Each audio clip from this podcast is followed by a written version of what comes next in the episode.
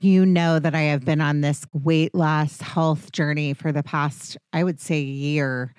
And I am so grateful to Mindful Wellness because I am down another few pounds, feeling great.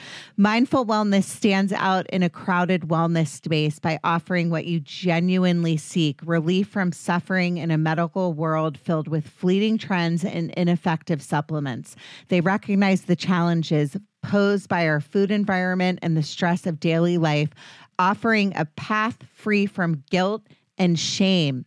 At Mindful Wellness, it's not just about medications, it's understanding you. And I'm going to tell you, they're so great because anytime I've needed anything, they have been so quick to reach out to me to get my answers. If I have a question with anything at all, they're great. They get right back to me. Let's talk about the incredible value Mindful Wellness offers. Their pricing is truly amazing for the comprehensive care you receive. For Mindful Wellness weight loss, medication covered is achieved through insurance. You can embark on this journey for just 550 for 3 months. For those interested in compounded semaglutide, the price is a thousand for three months, offering a sustainable path towards weight loss. And for the cutting edge compounded tirzepatide plan, it's only fifteen hundred for three months, providing an innovative solution for those seeking the latest in weight management. I hope that you go to mindfulwellness.com today to book your appointment. Don't let another year go by without taking this crucial step towards wellness. Hi, everybody. You are listening to Judging Megan with your host, Megan Judge. Um, so let, me just start here. Uh, I I am about to get surgery in two days, and I'm a little bit nervous. I've talked to my audience in the past with like all the things that women are fortunate enough to go through in life. I happen to be getting a hysterectomy on Valentine's Day, so nothing says love like getting your uterus removed on Valentine's Day. Um, it could be way worse. I'm getting this removed. We want to make sure I'm fine and there's nothing that I need to worry about because I have had like ups and downs with things going on for the past couple years. And I'm just not going to freak out about it. And I think my guest today could probably make me feel better about these things. So that's my number one thing. This will come out in a couple days or no it'll come out next week. So by the time this comes out i'll be go going on little walks around my house i'm sure and um and being hopefully taken care of really well by my husband. So that's my first thing. My second thing is um, I always really appreciate your reviews on Apple. For some reason, um i had like i always was like a five star podcast and then i'm assuming one of the karens decided to like leave me a bad review. And so now i'm a 4.9 if if you all would take two seconds of your time just to leave me a, a good review if you listen every week and you appreciate it um just five stars i prefer. If you're gonna leave less um just don't leave a review. And if you're listening and you're a karen and you hate me Hi, welcome. This is a good episode to listen to. Hope you feel good about yourself. Um, joking. Okay, so that's that's that. We've all been put here for a reason, and we all deserve acceptance. Judging Megan with Megan Judge. I'm a trauma survivor from a really young age, and I have been diagnosed with complex PTSD in the past few years. I've been surrounded by death and abuse much of my life. I've been dragged through the mud and I've been to the point of not wanting to go on anymore. Through my interviews with other survivors, I've learned that there is a way out. From recovering to surviving and thriving, we all have the strength to come out the other side. You are listening to Judging Megan. I am now going to introduce my guest who is extremely inspirational. I read kind of his bio before we started recording and um, obviously, I really wanted to get this episode out with everything going on in my life. I think this will help most people who probably struggle with something in life. And so, Nick, I'm very excited to have you on. Nick Klingensmith is a motivational speaker, a coach, and a best-selling author of Through the Fire. The rest of the title is really long, so I told him to hold off because I'm going to mispronounce everything and mess it up until the end of the episode. Nick, welcome to the podcast. Thanks so much for coming on. Hi, Megan. Thanks for having me. So we're gonna. You're welcome, by the way. So we're gonna just start with, um, you i don't remember how we connected. Maybe through linkedin which people don't Yep. connect usually connect with me through linkedin. So and i don't always go on linkedin anymore but i loved that you reached out. And um i love when men come on to talk about their struggles whether it be all the things that you've gone through and how much of a survivor you are. And it's just so great to see someone want to share about all the things they've been through in their life and help others. So I'm going to start with kind of where you're from. Where are you from? Let's start. Ooh, I like that. I am, and it's important I say this because I live in Florida, but I am originally from Massachusetts. Okay. All right. I am not I from know where you, I know where you're going with this.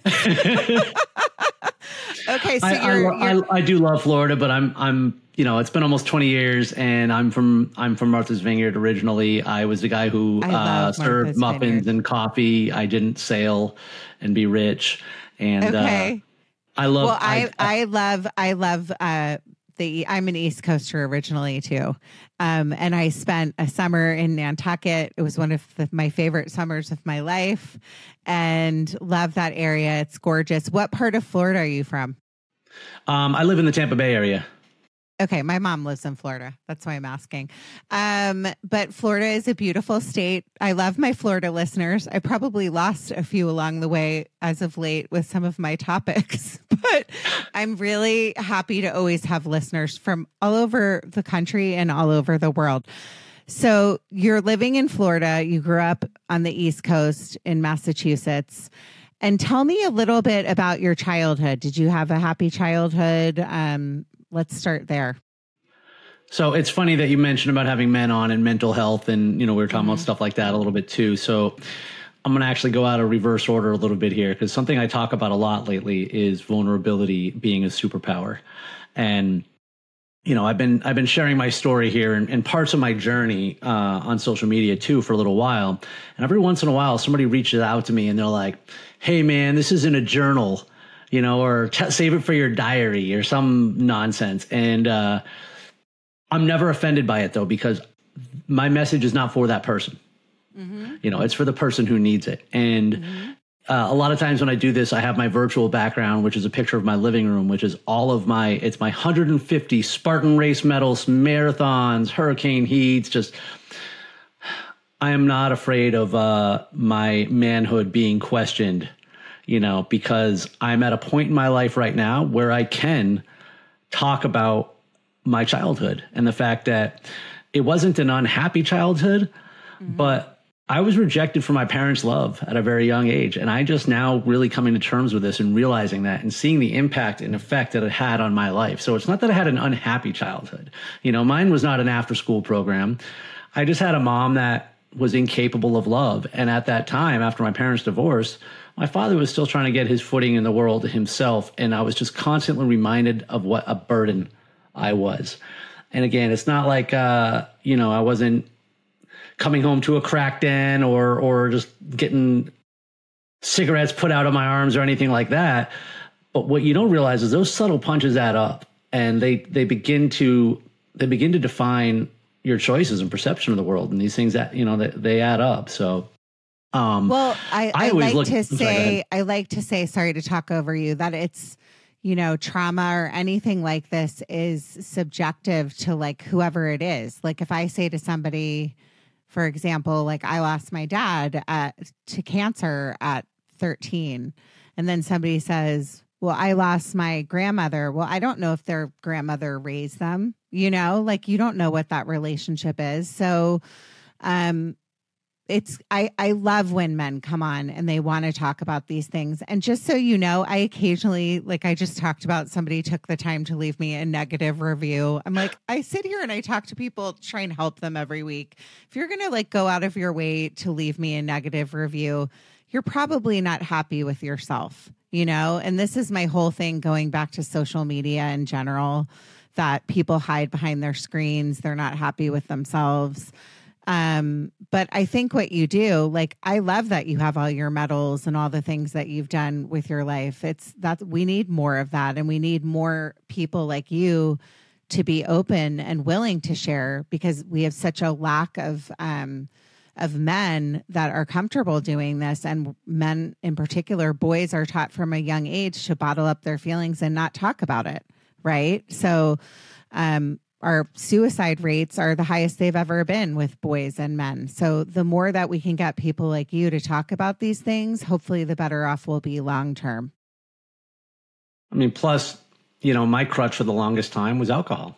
I'm a recovering mm-hmm. alcoholic. I spent 20 years mm-hmm. in the bottle. And I always thought that I wasn't uh, the woe was me drunk. I always thought I was like happy life of the party drunk. Mm-hmm. But again, I'm now just realizing just how much of how much of my life that I was trying to protect myself from. You know, I'm 44, I'll be 45 this year. I'm just now acknowledging things from when I was six and seven years old and the impact they had on me. But the importance of that, it's not, it's not therapy. I'm not whining, right?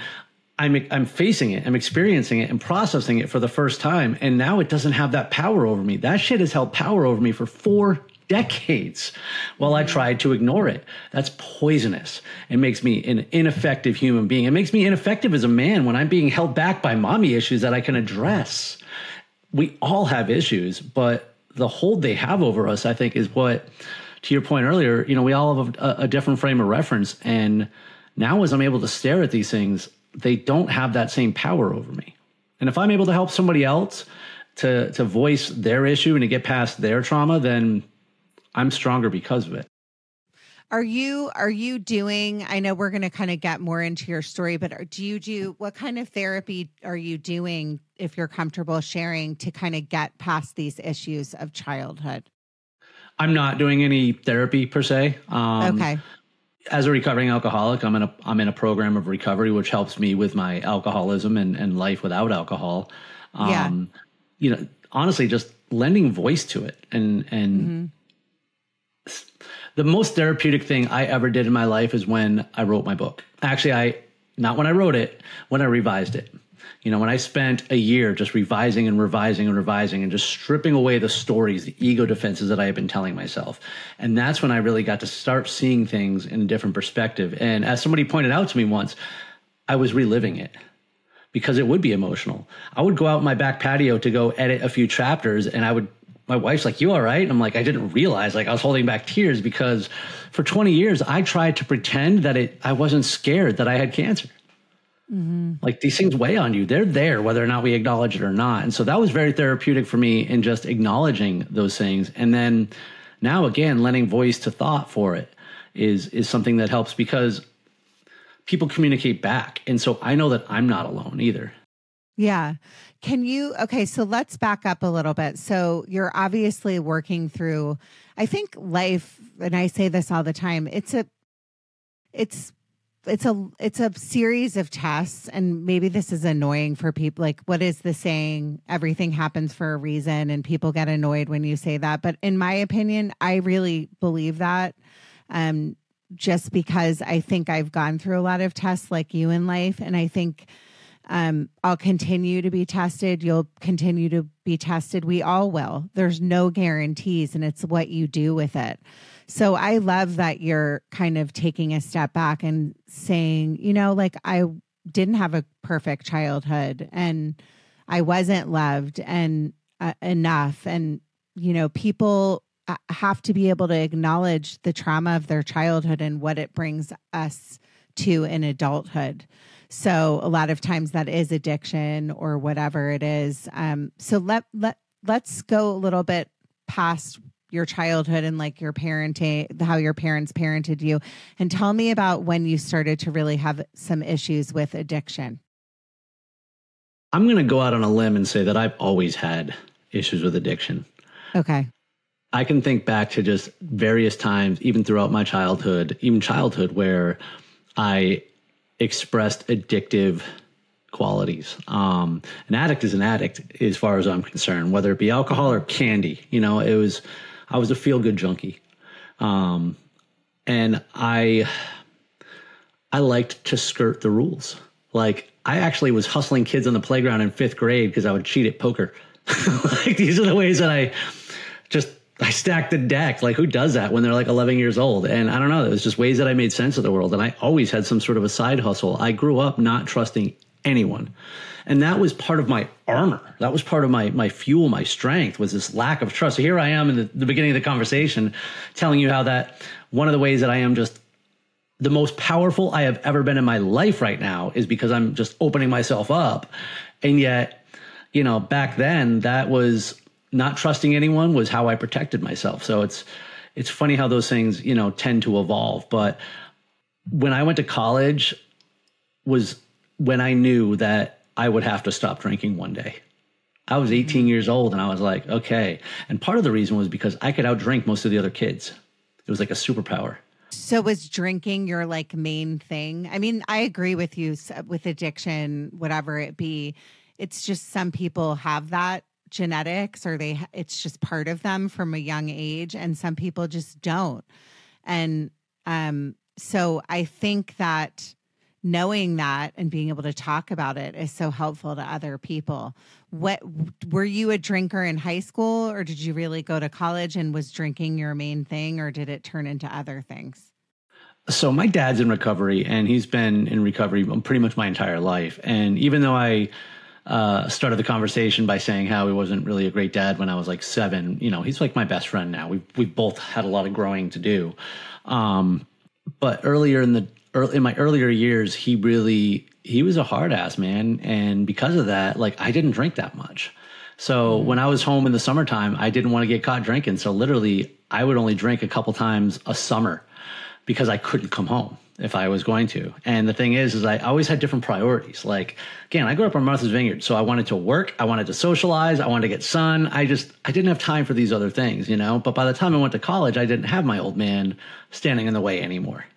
So I didn't have that last sort of governor. At the same time, that worked against me a little bit because when I did drink when I was younger, it was always binge drinking. You know, mm-hmm. it wasn't like I was able to casually have a couple drinks because I'm like, if I'm only going to drink a couple times, I might as well drink it all. So, do you think that you were like binge drinking? Were you able to like get to class and do all of that kind of stuff, or was it just on the weekends, or was it just kind of like that's how you got through school? Oh, I was cursed as a very functional alcoholic. And why okay. I say cursed is because I could have stopped drinking a long time ago had I not been so functional. No, I excelled in school. You know, I worked a full time job while I was in college. I was on the volleyball team. I worked out. I had a girlfriend. Um, I didn't, same thing where I drank mostly on the weekends because I was so involved with these other things. But at the same time, um, I was the guy who could drink all night, get up and just do my thing. I never missed school. I never missed work. I was never late to work. Um, I excelled in my career. I was a VP of sales for what's now approaching a billion dollar company.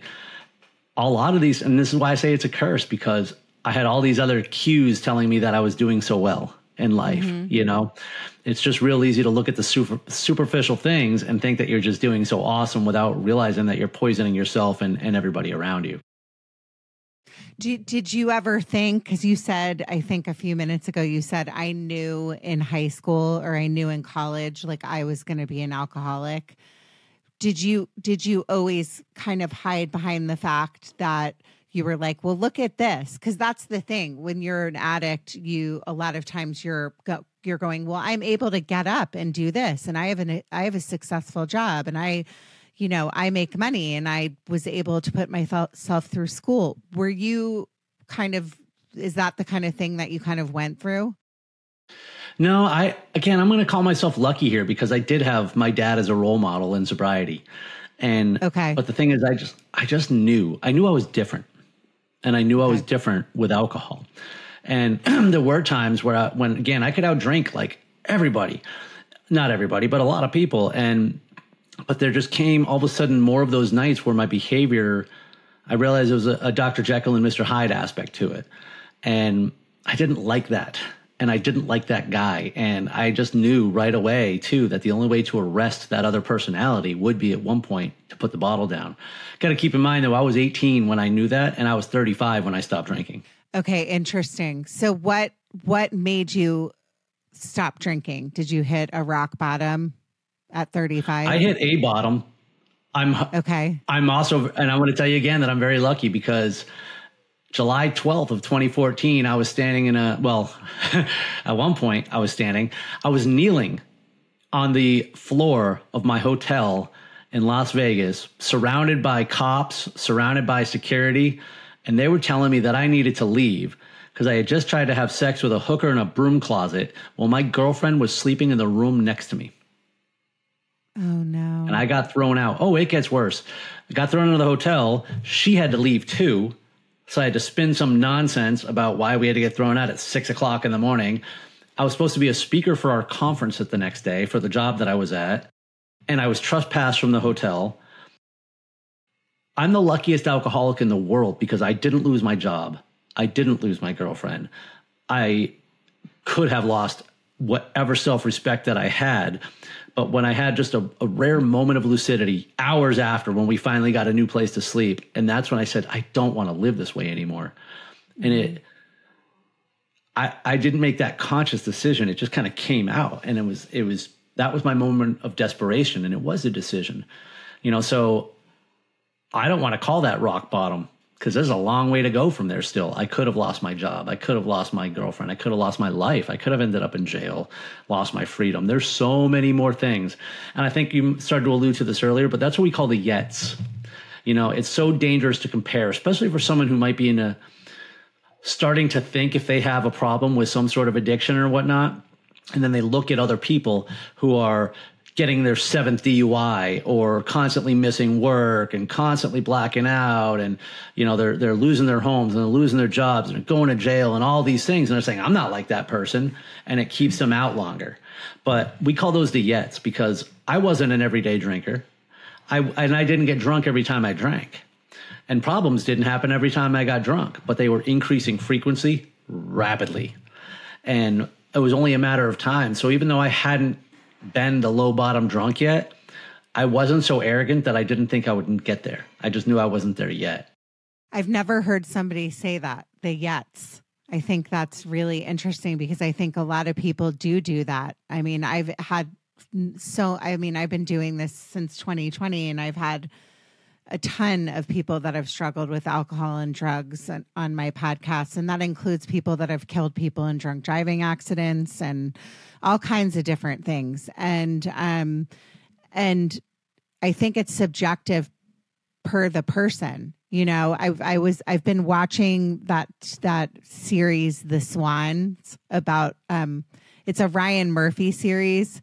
Uh, it's it's a I love Ryan Murphy, so he's one of my favorites. So he does like American Horror Story and all these different shows. And he's doing a show that's on right now with like Demi Moore, Calista Flockhart. And it's about Truman Capote and these women that he they call the swans. And in the in the series, they show Truman Capote and how he struggled so heavily with with alcoholism. I mean, he died very young. I think he was like 59 when he died. And um, at one point, you see him. I was watching it two nights ago. Take all his bottles and line them up in a bathroom and just like pour out all the liquor one by one. And the liquor bottles were hidden throughout his where he lived, and so he was like going up on shelves and pulling pouring them out. But it is true. So many people picture that, you know, as like, well, if you're that bad, if you're doing things like that, you're so sick. That's an alcoholic by definition, when it just varies per person. Like we said in the beginning, it's subjective per person. But I think one of the, I, am sorry, go ahead. Go ahead. No, you go ahead. I was going to say, you mentioned about 2020 and uh, the 2020 alcoholics, as we call it, kind of like the 2020 newbies.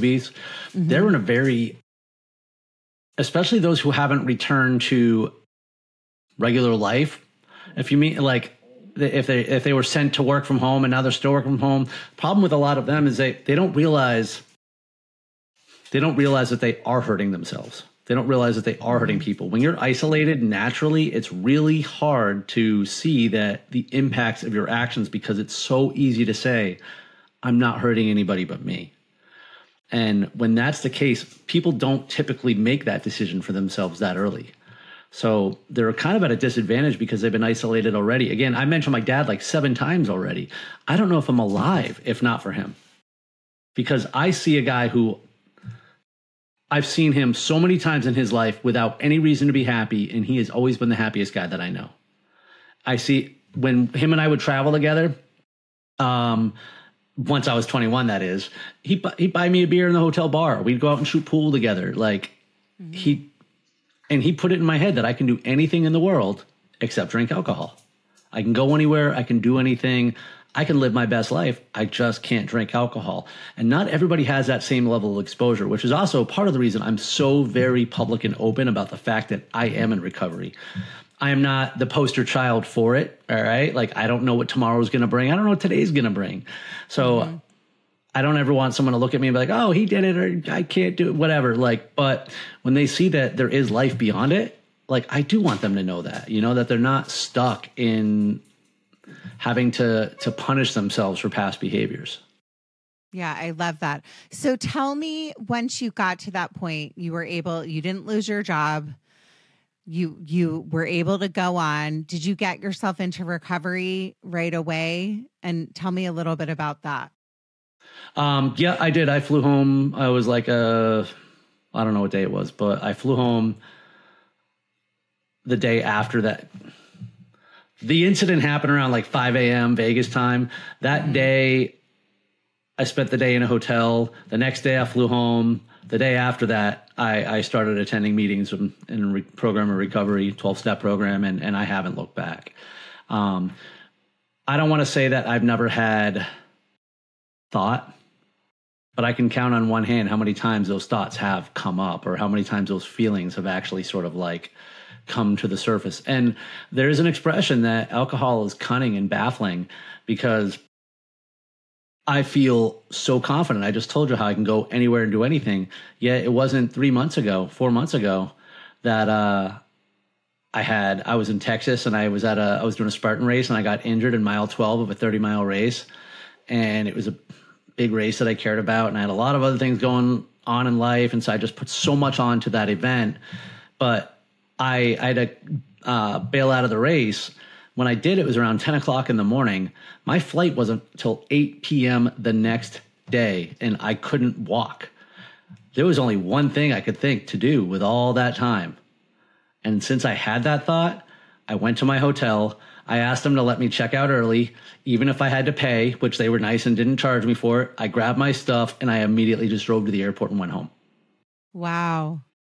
Like so, you're I, very was, self-aware of the struggles that can can can can continue to creep up on you. It's and a dangerous thought when something like that comes up, you yeah, know, and it was too yeah. natural, and it, it's not something I wanted to do. It just the sheer mm-hmm. fact that the idea even popped into my head told me I was in a bad place and I needed to leave it right away. Wow. So tell me, like I know that you've been through a lot. You're also a cancer survivor. You're also you also um have diabetes as well. Were you diagnosed with diabetes when you were drinking or was all of this afterwards? So I actually got diagnosed in 2007. I was 27 years old. Um I drank back then, but I didn't drink much. You know, uh, I was actually just, I was really struggling with sleep apnea too and I had just started using a CPAP around that time. And you know, the thing is, I was just tired all the time. Like my wife at the time wasn't a big partier. It just wasn't as big of, of a part of our lives. Um, and so when I got diagnosed with diabetes, I said, I, I quit drinking. I'm just going to quit cold turkey because alcohol is not a friend of the diabetic. Not saying you can't do it, but it's not helpful and I just wanted to own it. And so I did for a while. And I remember it was like a big deal on my birthday. I had a Landshark lager. I was like, yeah, cool, a beer. Because I actually enjoyed having a beer. Like, I could have a beer. That, you know, now I can't because I just don't trust my ability to have a beer. yeah, yeah, yeah. You know? But uh, it was actually it was about a year and a half where I was I really did not drink very much, and later that year, about a year and a half later, uh, my sister died. Um, she was she was only 25 years old, and I went home. Um, and I was hanging out with. Uh, she wasn't blood. Uh, we grew up together, but they're my they're my family, and we were together. And I was just with a couple of my other friends, and I just started drinking a few Bud Light limes. And I'm looking at my my Dexcom and checking my blood sugar, and I'm like, nothing bad happened. I can drink now. And it slowly started to let the genie out of the bottle. And that nothing bad happened is something I told myself a lot. You know, forget the fact that I was drinking heavily as a diabetic, but nothing bad happened.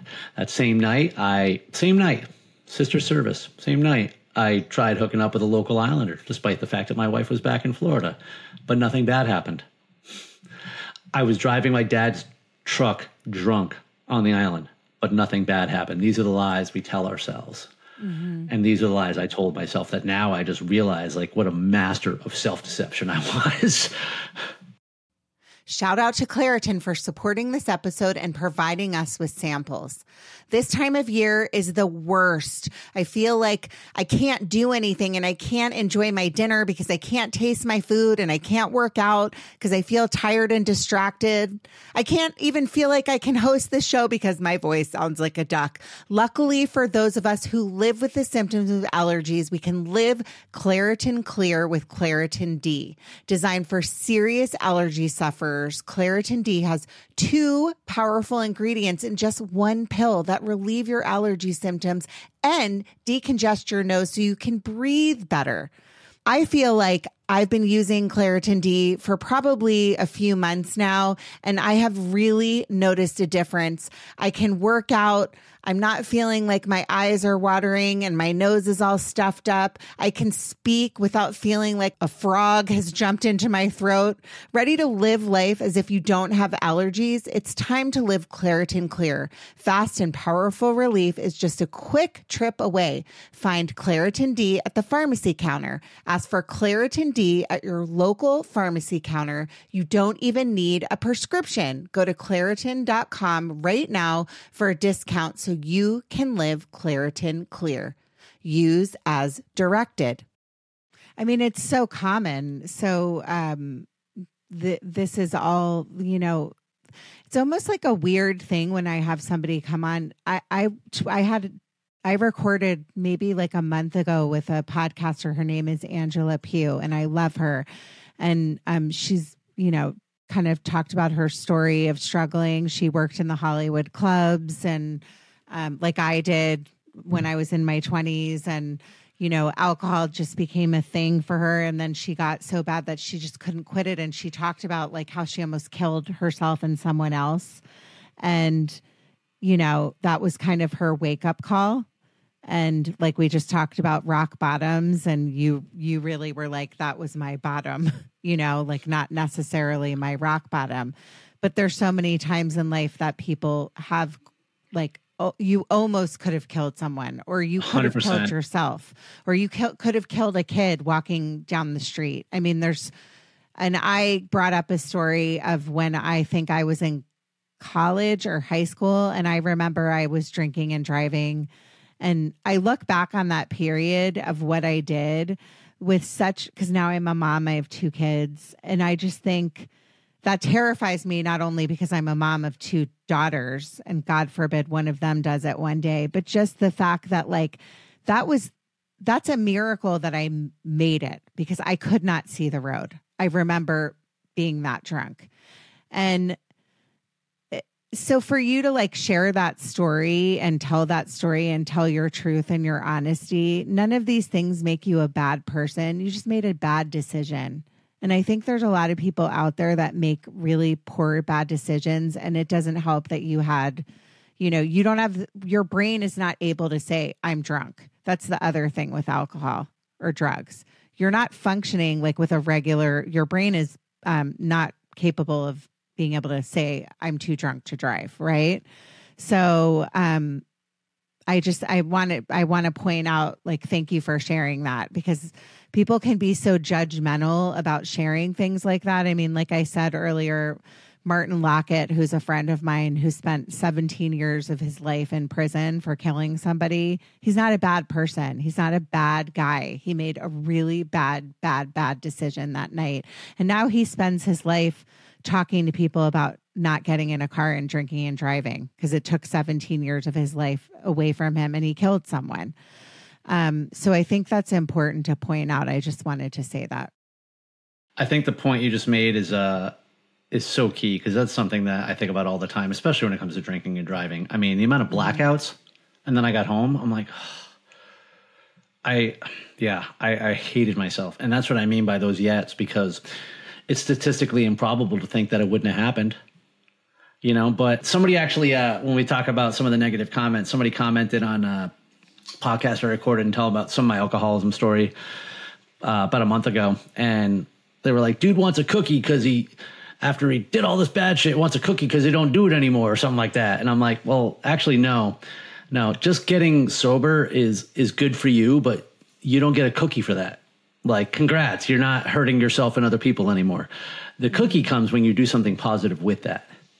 You know, the, the positive, and to the guy that you were just talking about, like, it's awful that he lost that time. It's awful that somebody lost their life, and maybe, just maybe, he can prevent somebody else from losing theirs. That's a valuable life right there, and that's all sure I can hope is. to do.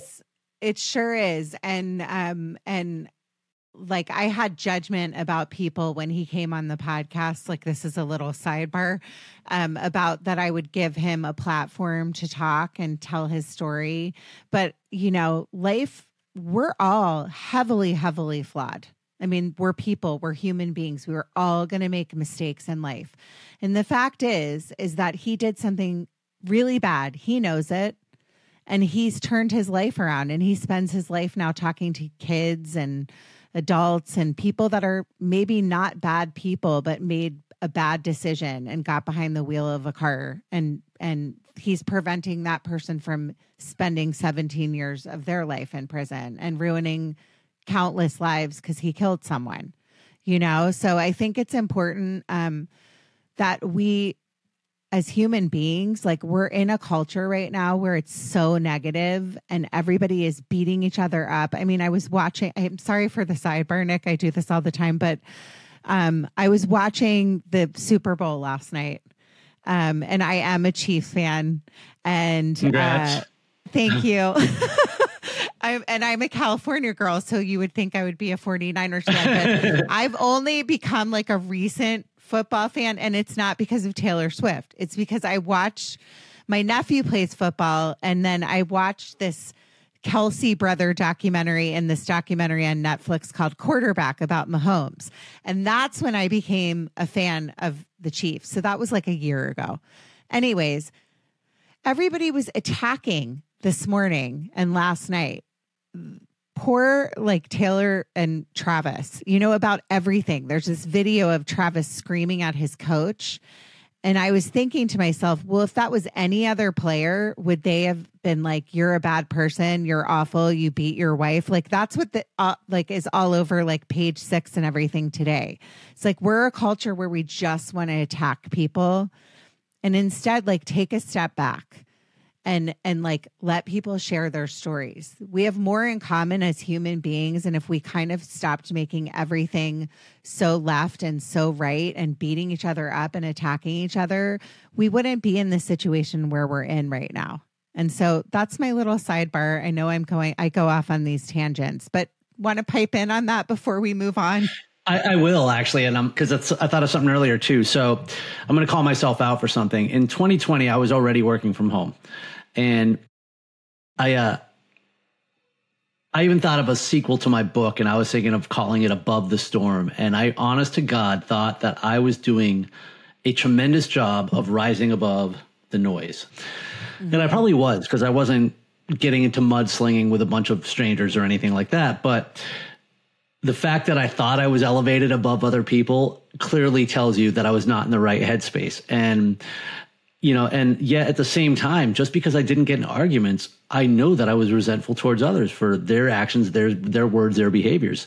And so here I am just judging other people the whole time. Mm-hmm like and that's just a, a very slippery slope so i hadn't risen above anything if anything i just thought i had, I had made myself a little bit of a pedestal that nobody else was going to you know notice but i will tell you that the last couple of years the way to rise above the noise and the fray isn't simply by not engaging and it's definitely not by talking trash about the people who are in it it's what I'm doing now. It's what you're doing now. It's about just spreading positive messages of inspiration. That's it, period. Help lift other people up. And that's how you rise above. We can do that all together. I talk about social media all the time. And I think the biggest fallacy is people on social media telling you to get off social media. really? Like, okay, tell you what, you choose your feed Social media is yours. It's your login, your preferences. So if somebody's complaining about social media is negative all the time, no, it's not. You are. Because you choose that audience. That's what you look at. That's what you choose to consume. I don't consume that. Thank God for 2020 because I got rid of everybody who was in that cesspool. I don't care what side of the aisle you're on. I just yeah. I don't choose to live in negativity. No, I think it's so true. And um, so I appreciate you saying that. Like I've said before a million times, social media is the greatest thing in the world, but it's also the worst thing in the world. And as a parent, it's terrifying. Um, I can't so, with parenting. yeah, I'll, le- I'll leave it at that. So I want to hear about surviving cancer because you've been through so much. What, when were you first diagnosed with cancer? So you're dealing with the you're dealing with the drinking, you got sober, kind of hit your bottom, as you say. Um, but then was the diagnosis your first diagnosis post? Um, no, um, I was oh, first diagnosed wow. in 2005. Um, and you know, I drank and stuff back then, but drinking wasn't really a part of my life. Like, I mean, I could mm-hmm. go out and binge drink for a weekend, but it was just too easy to feel like a normal 24 year old at the time. Um, so my first diagnosis came in 2005, and it was completely random. I was living in a small apartment in Milford, Massachusetts. Uh, it was January. It was four degrees outside. The building was 500 years old with a heating system about as old. And the reason I tell you all that is because I started waking up in the morning with this dark substance on my tongue. And we later discovered that it was blood, dried blood. And so I tell you about the heating and all that because I'm just going to skip ahead to this part of the story is we never identified the source of the blood. I went and saw every damn doctor in the world and nobody could tell me where it was coming from. However, I'm now just convinced that my gums were bleeding because of the, the air quality and all that jazz in the apartment. But because of that, it led me to an endocrinologist. And he is, he's feeling around my throat and all of a sudden he goes, Hey, what's that? It was the strangest thing because I had never even heard of thyroid cancer before. And yet I knew I had it just from that little moment. It was, I don't know, call it intuition. Maybe I just, maybe I'm just making this up to myself, but I just, I knew it was cancer. And so he orders a biopsy. And if you've never had a biopsy of the neck, the best way to describe it is like that scene in Casino where Joe Pesci is just stabbing the guy with a pen. It was pretty violent and, and really not comfortable. And I don't care what they tell you, it sucked. I mean, I was like just like you're like exhausted at the end of it. It was miserable because they got to get the cells and all that jazz. And uh. anyways, that was probably the worst part of it because then they did surgery. Um, and when they took out half the thyroid, and my follow up was pretty simple. They gave me something called radioactive iodine, which is not chemo and it's not radiation. It's a pill, and you don't feel a thing. Like, in fact, you just feel normal, but you're radioactive. So I actually had to go hide out from the world for three days. I couldn't be around another person because I was, in fact, radioactive. And the irony here is it was now May in Massachusetts. So springtime, let's go outside. I'm like, so, so, how long? I've never even heard of this. So how long did you have to take the medicine? You said three days. Just once. No, just yeah, you just time? take it. You literally go to the hospital, and uh-huh it had to be a specific hospital. It was like this, the, like the nuclear medicine is what it's called. And when you walk in the room, everybody there is wearing hazmat suits, but you. and then they give you a Dixie cup with a pill in it. And that pill is radioactive iodine. It sounds scary just because of everything I just explained to you, but honestly, as you go to the doctor, you take a pill, you go home and watch TV for three days because I felt fine. And then I've never even heard of this. I didn't even know that that was a thing. That's crazy. Yeah. So then, Now, with the okay, so then you were, go ahead. Go ahead. Finish what you I was going to say they did have to prescribe me medicine for the rest of my life because I no longer have a functioning thyroid. Okay. Um, but that was just the first cancer.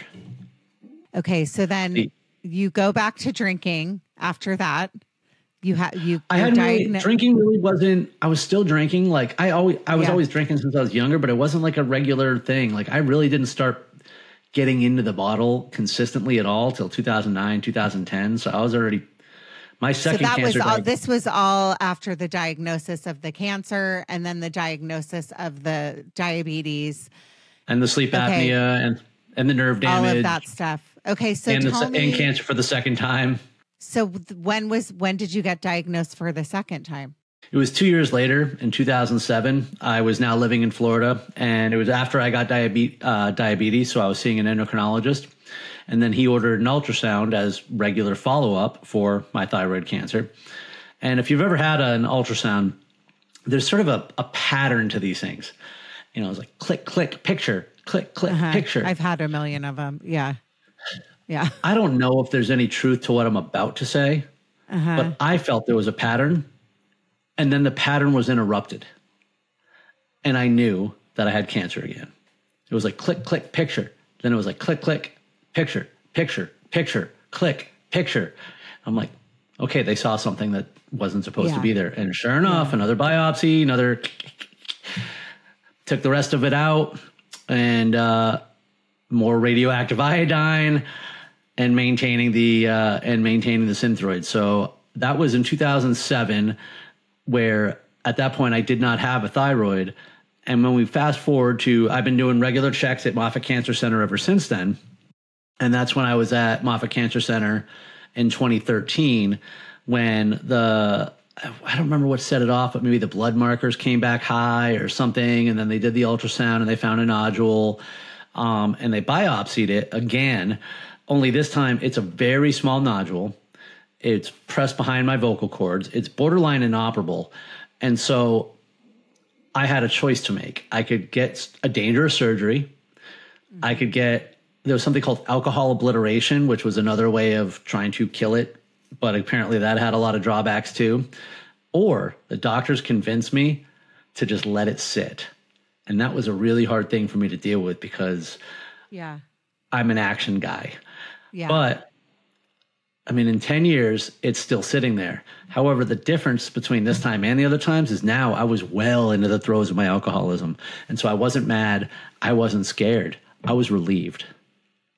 I was almost happy to hear that I had inoperable cancer because I was at that point where my drinking was a problem.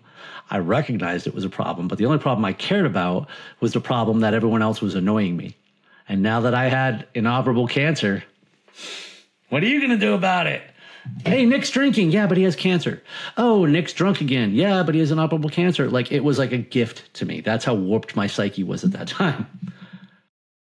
I mean, that's so how so let's kind of go fast forward into the future. So you knew that you had this cancer. It was inoperable. You got sober. Are you still living with it today? Yep. Okay. Now, So if it weren't for the fact that I was doing this, yeah, Yeah. I, uh, if it weren't for the fact that I was doing this, I would forget about it. Like, probably since October, mid October is when I left my corporate job to become a speaker and coach. And since then, I've been doing a, a number of podcast shows and obviously just talking about cancer more and more. But most days, I forget it's there. Um, it's grown 20%, which might sound really scary, but something really mm-hmm. small growing 20% is still really small. And it's tough because every time you go to get a checkup, it's always going to be bad news. Either you have cancer and it's it hasn't excuse me, it hasn't grown or changed, so we can't do anything about it, which obviously is good news that it hasn't grown or changed, but you still have cancer. or, hey, guess what? It's grown a lot, and now we have to do some sort of an invasive and dangerous surgery. I mean, there's uh, really no win to it. I just had to accept that I have it. I had to accept that. And this was a mindset shift for me because I went from, oh, wow, I have cancer to, wow, I have to live with cancer my whole life. Like, to, I get to live with cancer, but now I'm a little bit different. Now it's more like cancer has to live with me because I'm going to live hard. I'm going to yeah. live my life. Fuck cancer, and that's that's why I'm. I will probably die with this tumor, but I will not die from it. I love that, Nick. Wait, so tell me, are you so you're really heavily into like racing and that kind of stuff? Did you start that be- with because you knew that you had this diagnosis? Tell me a little bit about that. So it was actually it was actually right after the fourth time I got cancer. Now the fourth time was different because it was in the back of my head and it was completely random. I was getting a massage actually, and my massage therapist was like, "Hey, what's that?" I'm like, "Oh, great!" And by the way, as soon as she did it, I knew. And I was actually going to Moffitt for my uh, regular ultrasound, and I asked him to, hey, while you're back there, if you could hit that up. But you should have seen them. They were like, they were, they just weren't used to somebody ordering off the menu. you know, but I'm like, just do it. And sure enough, you know, they were like, okay, there's a nodule, and they had to do a couple a couple biopsies, which was equally as painful, despite being in the back of the head. And it was weird because I actually got conflicting like lab reports. One said cancer, the next one didn't. We're like, okay. And so literally did two different biopsies. They canceled surgery, rescheduled surgery. I just wanted the damn thing out. And so they took it out finally. And I didn't have to do any follow up. They were like, okay, yeah, there were some cancer cells in there, but they're they're not spreading whatever. We there's no we nothing else is anywhere else. You don't need radioactive iodine, you don't need chemo, you don't need radiation. We got in that little chunk, go. And I'm like, huh. I won? I, I won one? Like, what do you mean? Because since 2005, I've been asking this one question over and over. And I said, how does it end? You know, ever since I got cancer the first time, you're going in for surgery soon. Good luck with that, if I don't say it first. But there's a definitive outcome of that. Mm-hmm. What there wasn't with cancer.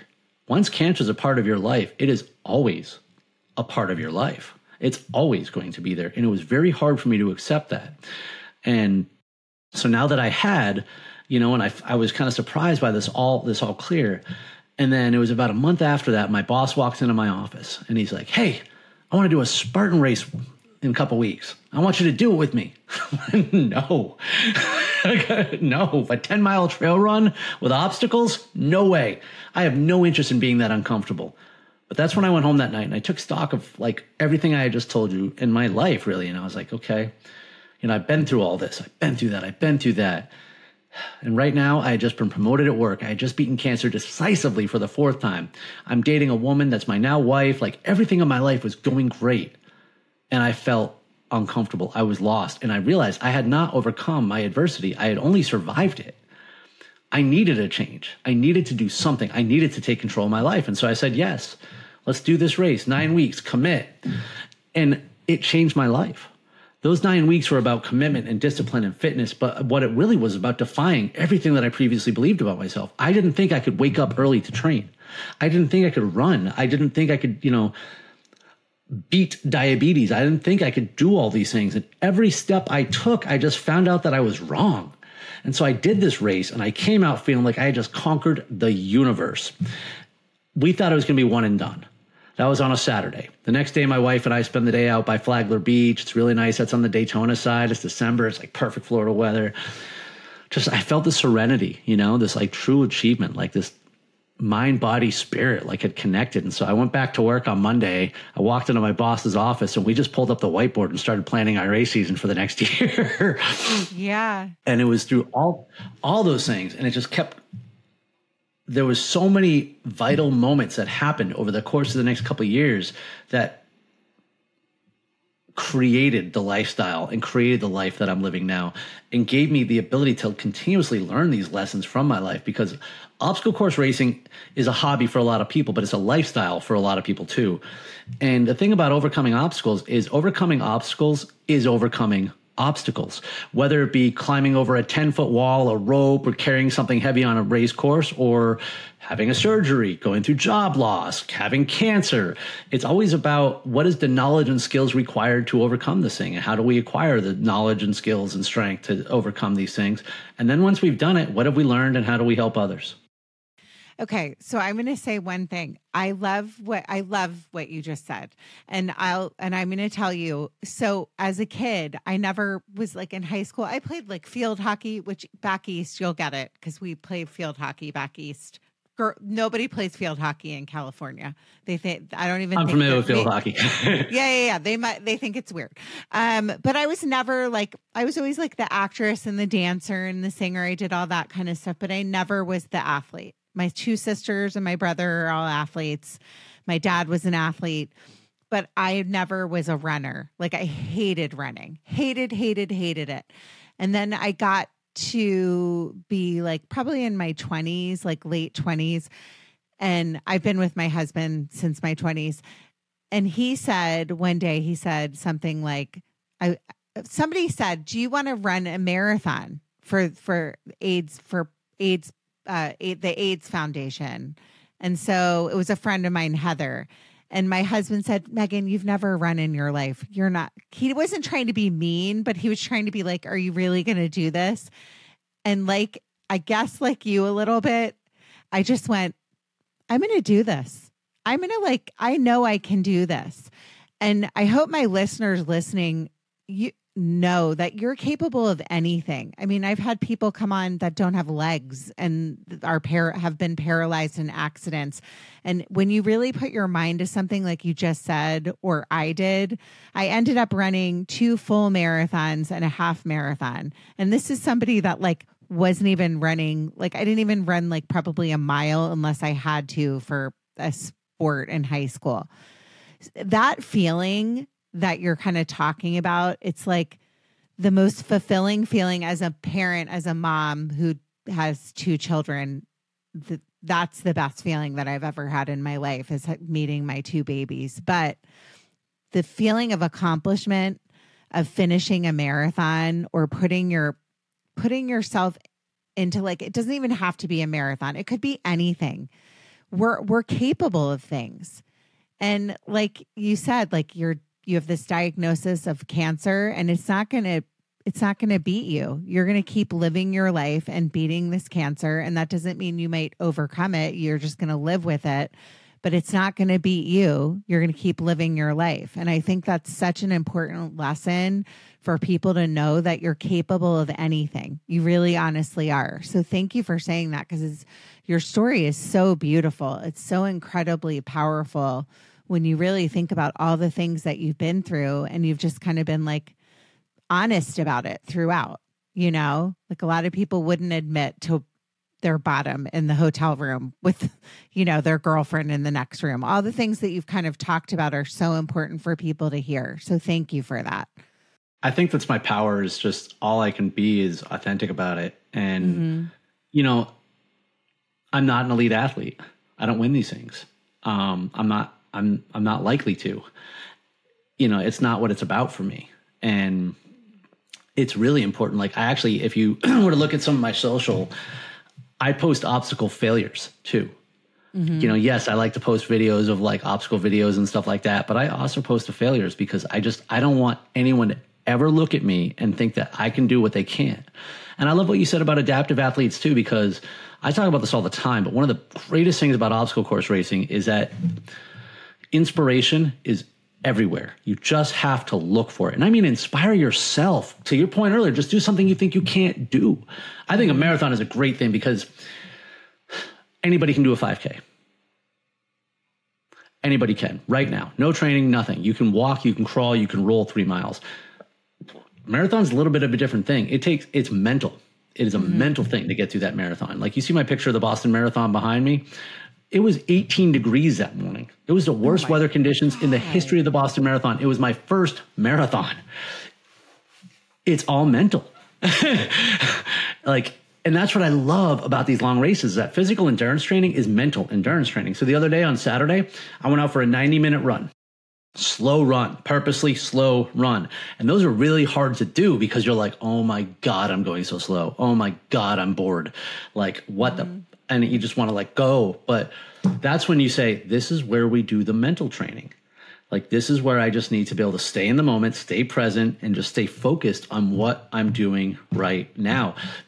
that's a skill. That's all you're doing is sharpening a skill that applies to everything else in the world. If I can suck up an hour and a half boring sufferfest, I can sit through a, a tough meeting. I can sit through a tough situation with someone else. Like it's just mental training. And in obstacle course racing, uh, sorry, I was just going to say that one of the other things about the inspiration is that when you inspire yourself, it might be the obstacle that you beat that you've never beat before. It might be running and finishing a race but it might also be seeing the adaptive athletes out on the course who are showing you what mental toughness really is.